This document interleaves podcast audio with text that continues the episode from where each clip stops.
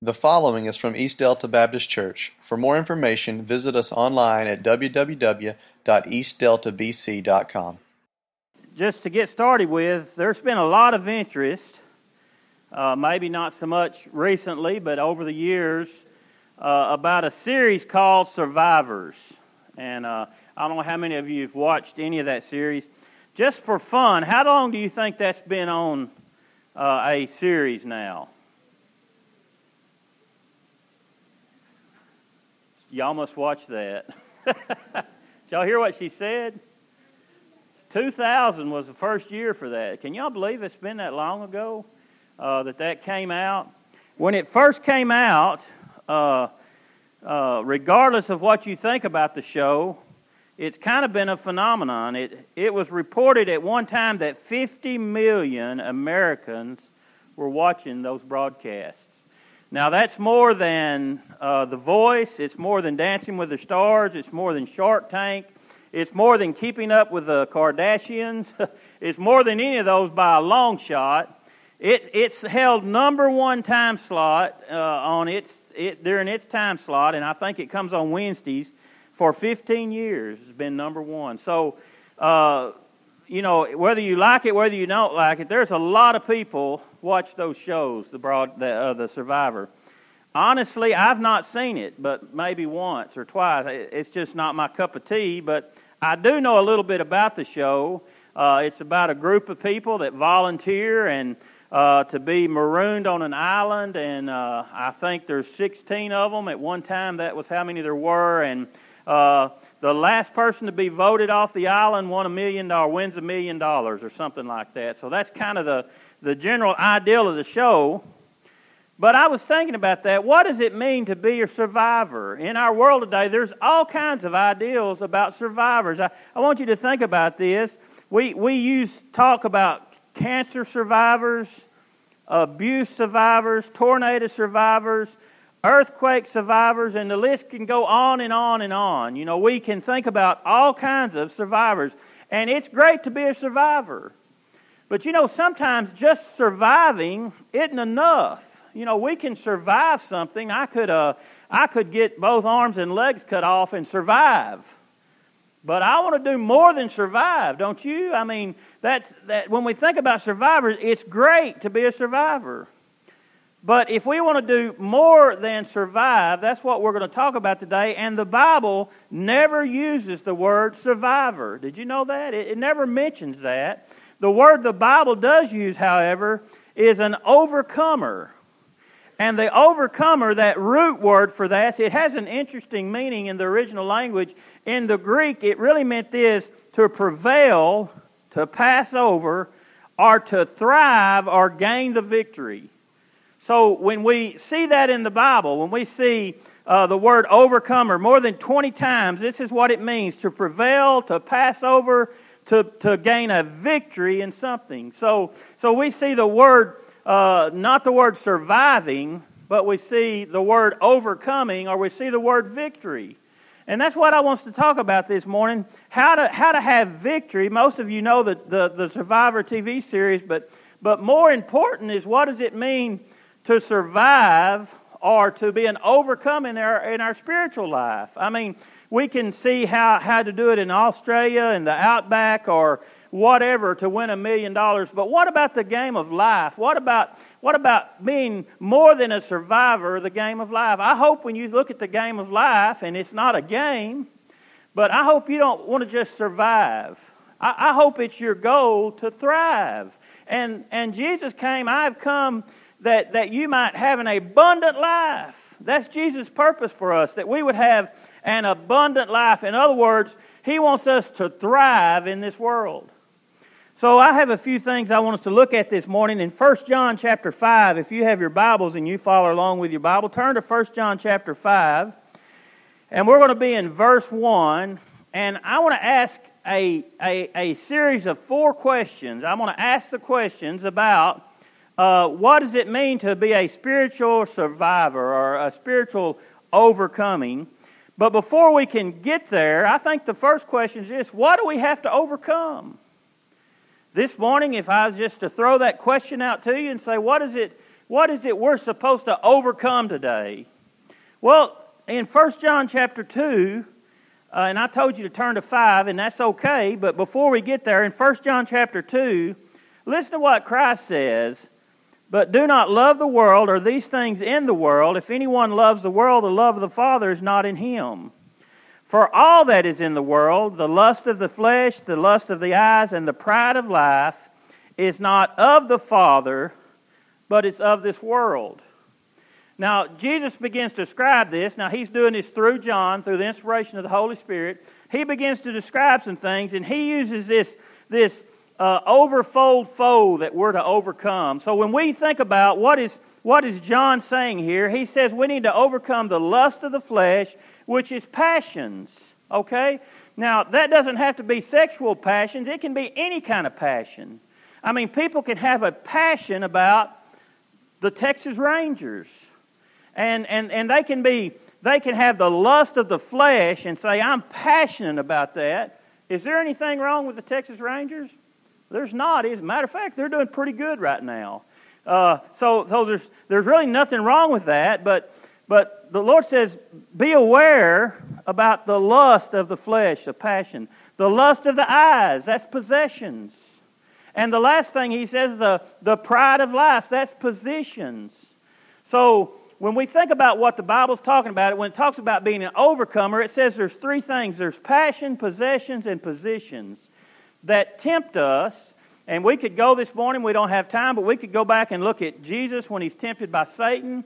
And, and Satan tempted Jesus with those, with those three things passion, the lust of the flesh, positions, the lust of the eyes, and, and, and the last thing was possessions. You remember his last temptation? He says, If you'll bow down and worship me, I'll give you everything you can see. That was, that was Satan's temptation for Christ. See, it hasn't changed. In all of these years, he still uses the same tactics.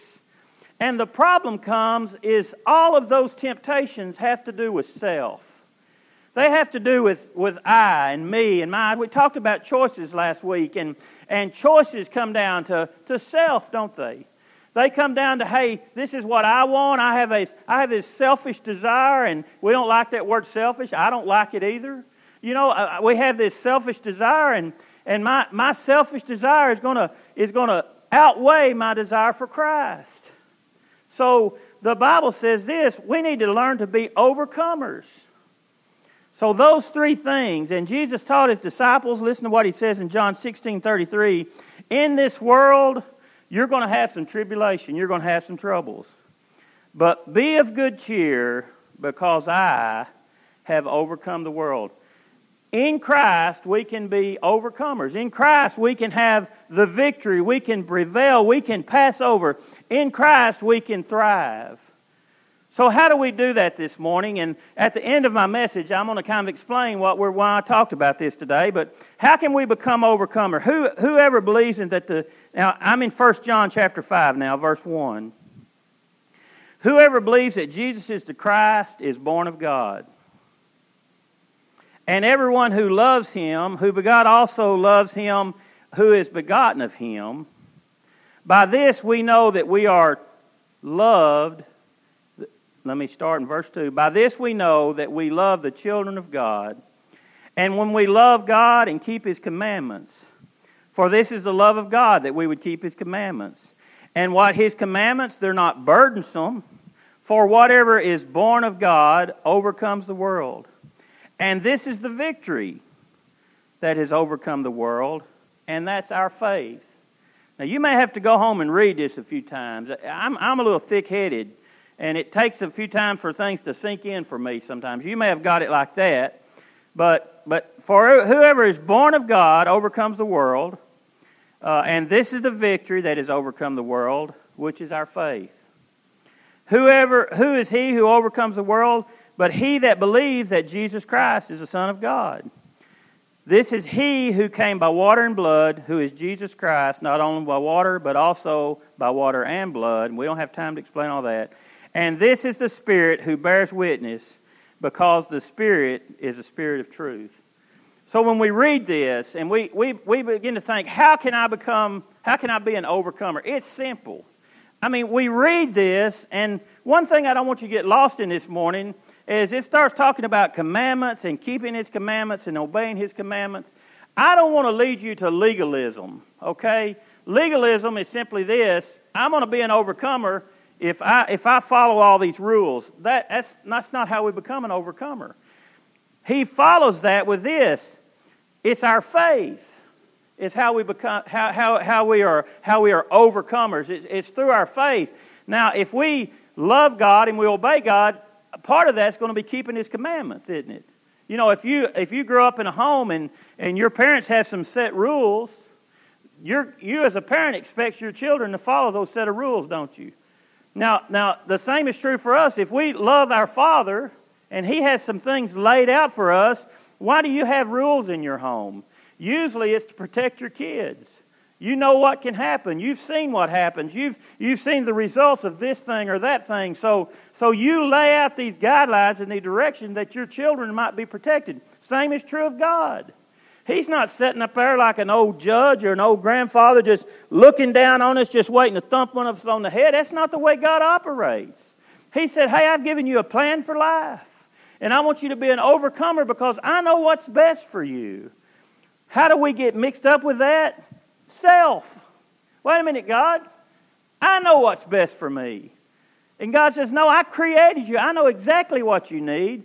And, and there's a battle there. The, Paul says it's a battle between an old man and a new man. When we're born again, we're a new creation, and there's a war that, that wages around. It's, it's the old man within us and, and the new man within us, and they're waging war against each other. How do we overcome? We overcome through the blood of Jesus Christ. We overcome of our faith is how we become overcomers. There's three things that this passage tells us, and these are the only three points I have this morning. So, well, I have one more, but these are the only three that, that go with this. What are the requirements? It's not a denomination. Did y'all hear about that lady that uh, her son came to the Baptist preacher and, and said, uh, said, Mama is really sick, and, and we're not sure she's going to make it, and she wanted me to come and ask you to come to the house and, and pray for her. And the preacher said, Hey, I'll be glad to do that. But, but your, your mom goes to the, to the Methodist church, and, and I would think the Methodist pastor is who she would want to come. And, and the little boy said, No, Mama's not sure what she got, and she don't want to give it to him. so uh, that denomination thing falls in there sometimes. You know, we, but we need to realize when, it, when we want to be an overcomer, here's what the Bible says. And folks, we don't need to take anybody else's word. Amen. You don't need to take my word. You don't need to take a TV evangelist's word. You don't need to take anybody's word except what the Bible says. And, and in God's word, there's three things that we can do to become overcomers. The first is this it requires a birth. I talked about that just for a second.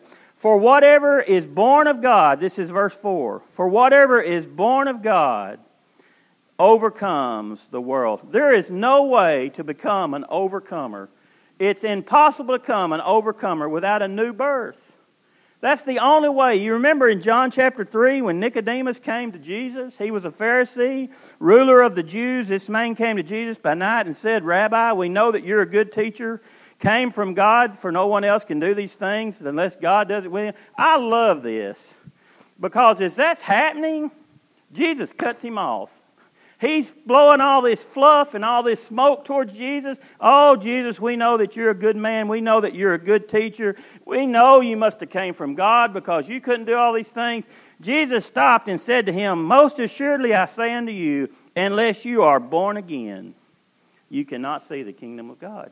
You know why he said that? Because Pharisees, they were legalists. Pharisees said, okay, we're going to keep all of these laws, we're going to keep all these commandments, Besides, we came all the way down from Abraham, and that's going to be enough. So when Nicodemus comes to Jesus, a Pharisee, he comes to Jesus and he begins to fluff him up, and Jesus knows what's in his mind.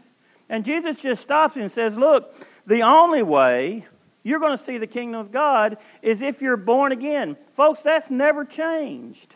That hasn't changed in, in 2,000 years. The only way we can be an overcomer as if we're born again. We see a lot of people living today and, and they're not overcomers and they're living a life. And you know what? You better believe this. There's never going to be true happiness. You're never going to find fulfillment unless you're born again.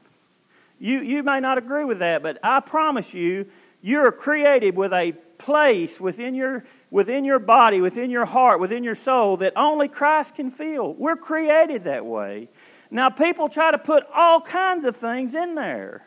They run after all kinds of isms and all kinds of ideals and all kinds of abuses, and all of those things are try to fulfill a gap that only God can fulfill. That's why he says here we must be born again. Secondly, it requires a belief.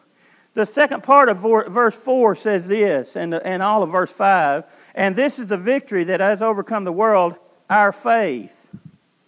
He who overcomes the world, but he who believes in the Son of God. You don't become an overcomer by trying, you come by trusting. I think sometimes we as Christians, and sometimes folks that, that come to church, they say, We're going to try. If you ask somebody sometimes, try this sometimes. I don't know how you want to phrase it, you know. Uh, I told y'all about the, the guy getting the haircut, and and the barber decided that he was going to share the gospel, finally got the courage up, and, and he got the straight razor out, and, and he had the guy, and he grabbed him by the head, and he twisted his head and said, uh, Brother, are you ready to meet Christ? that's, that's, that's probably not the best way. But ask somebody sometimes, do you know where you're going to spend eternity? Do you know if you're going to go to heaven? Do you, you believe you'll go to heaven? You know what a lot of people say? Well, I'm doing the best I can. I'm trying. Folks, we don't get there by trying. We get there by trusting in God the Father through Jesus Christ. That's the way we are born again. Finally, it requires blood. Do you know Christians are the only group of religious people? And I say religious because y'all already know what I think about religion. Religion will send you to hell faster than anything. We're the only one that preaches blood. I'm not saying Baptist.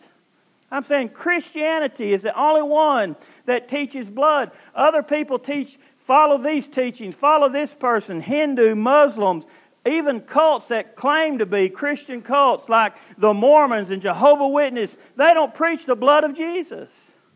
They, ple- they preach works. Matter of fact, the Jehovah Witness don't even think you're going to get to go to heaven. They said heaven's full. They said, says in Revelations, 144,000, heaven's full. You're going to die and you're going to be reincarnated and you're going to live on this earth the rest of your life. That's what they teach. But folks, for us to get to heaven, it requires the blood. Hebrews 9.22 says, without the shedding of blood, there is no remission. There is no payment. There is no redeeming of our sins. And Jesus Christ, when He went to the cross and when He shed His blood, He redeemed our sins. He paid the price for our sins because says here, without the shedding of blood, there is no remissions, there's no forgiveness of sin. Colossians 1.14 says, In whom we have redemption through the blood and the forgiveness of our sins. Hebrews 9.12 says, But Jesus Christ, with his own blood, entered the most holy place. Now let me stop here just for a second. The Jews would have recognized the holy place as the temple, right? Because during their time before Jesus Christ, they had a priest that went into the Holy of Holies. He offered a sin sacrifice, but every year that had to take place. Every year they came, they had a sin sacrifice. The priest went into the Holy of Holies. He offered a blood sacrifice for the Israelites. He come out and that task was on. Now, here in Hebrews, the writer's talking about Jesus Christ. And he says this Jesus Christ, with his own blood, he entered the most holy place once for all, having attained, listen, eternal redemption. You know what that means? That means he obtained eternal for all of eternity. When we accept Jesus Christ and we ask him into our heart and we confess our sins and we turn from our ways, we're saved how long? For eternity. We don't leave out of here and, and Jeremy cut me off and me throw my arms up and holler at him and flip him off and, and say, well, I sinned. I better run back in there and get saved again. That's not what the Bible says. You know, if people believe that. Wouldn't you hate to live under that? Wouldn't you hate to live thinking, man, if I sin today, then I'm lost again? The Bible doesn't teach that. It says Jesus, it's not the only place it says it, but this is one place. Jesus Christ went into the most holiest place, having obtained eternal redemption. 1 Peter 1:19 with the precious blood of Jesus Christ as a lamb without spot and without blemish. Jesus Christ gave us eternal life. Listen, through simply our confessing. We go back over here and we, we can start reading this verse in, in 1 John 5, 1 through 6, and it talks about all those different things, and we can get confused. But, but remember three things there's a birth, there's a belief, and there's the blood of Jesus. Now, those aren't three separate things we must do, it's one single act. I read this story about this pastor and it was in it was years ago. I've heard a, a, a several different forms of this. It's supposed to be a true story, but it was in London several years ago. He was a liberal minister. We have some of those today. We have some liberal churches. We have some churches that would that would listen to what I'm saying and say, you know what, that's outdated. There, there's there's a new way. That there's a new age now. That that, that kind of stuff's outdated. This liberal minister, he did not believe in the gospel. He was visited by a young boy who was sent by his mother, not have anything to do with the story I told a while ago. That wasn't true, I don't think. But he said, My mother is dying. Please come and get her in. And at first, the minister believed that the, the boy meant the mother was out drunk somewhere, so the minister said to the boy, Go get a policeman. It's raining outside, and I don't want to get out in it and get the policeman and he'll get her in. And then the boy replied, No, she's already at home. She's not drunk. She's at home, but she's dying. Now, the minister, he was stunned, but he, he understood what she needed, and uh, he went to give her a comforter because he, a comfort because he knew that she was fixing to, to meet her maker. So, this is what he said. He, he went, he arrived at her bedside, and he said to her, You have nothing to fear. God is love, but it gave her no comfort. Then he said, Well, you have nothing to fear. You've lived a good life. You've been a good mother. You've done some good things in life. But yet again, there was no words of hope. It says the pastor became desperate. All he could remember was a hymn that his mother had sung to him when he was a boy. So he began to sing, There is a fountain filled with blood, drawn from Emmanuel's veins, and sinners that are plunged beneath that flood lose all their guilty stains. And as he began to sing that, he said he began to see the woman's face brighten up. And he began to, to understand, and he just kind of falteringly began to present the gospel on what he had been taught in the days of his youth, and he was unassured, but he, he said, This is what I remember being taught, and, and that Jesus Christ took the sinner's place on the cross of Calvary. And the woman found peace when she trusted Jesus Christ as her Savior. Now, here's the story, as, as Paul Harvey might say. He presented the gospel for the first time. He's a pastor of a church. The next Sunday, he went back. He told his congregation about the experience that he had, and he concluded this Not only did she get in, but it got me in too. And from now on, I'll preach Christ and Him crucified. That's the blood of Christ. That's, that's the, the part of, of a new birth and a belief and the blood of Jesus Christ. If we're trusting in any other thing to get us to heaven, then we're not overcomers. We don't have the victory. Here's where I want to close Revelation 12, verse 11. And they overcame him by the blood of the Lamb. It's talking about the evil one. And by the word of their testimony. And they did not love their lives even unto death we can overcome obstacles in our life. Listen to what 1 John 4 4 said. It says, You are of God, little children, and have overcome them because who is in you? He who is in you is greater than he who is in this world. I want to ask you to bow your heads with me this morning for just a moment. I want to read that scripture I just butchered up one more time. You are of God, little children, and you have overcome the world because he who is in you is greater than he who is in this world. We become more than survivors, we become thrivers. We become overcomers. We can stand against the, the lust of the flesh and the lust of the eyes, those, those possessions and, and those positions and, and the, the pride, the, the passions that we have worldly, only through the blood of Jesus. Now, let me explain something. It's not easy. That doesn't mean, oh, I'm saved. I shouldn't have any temptations. What did Jesus say? You're going to be tempted.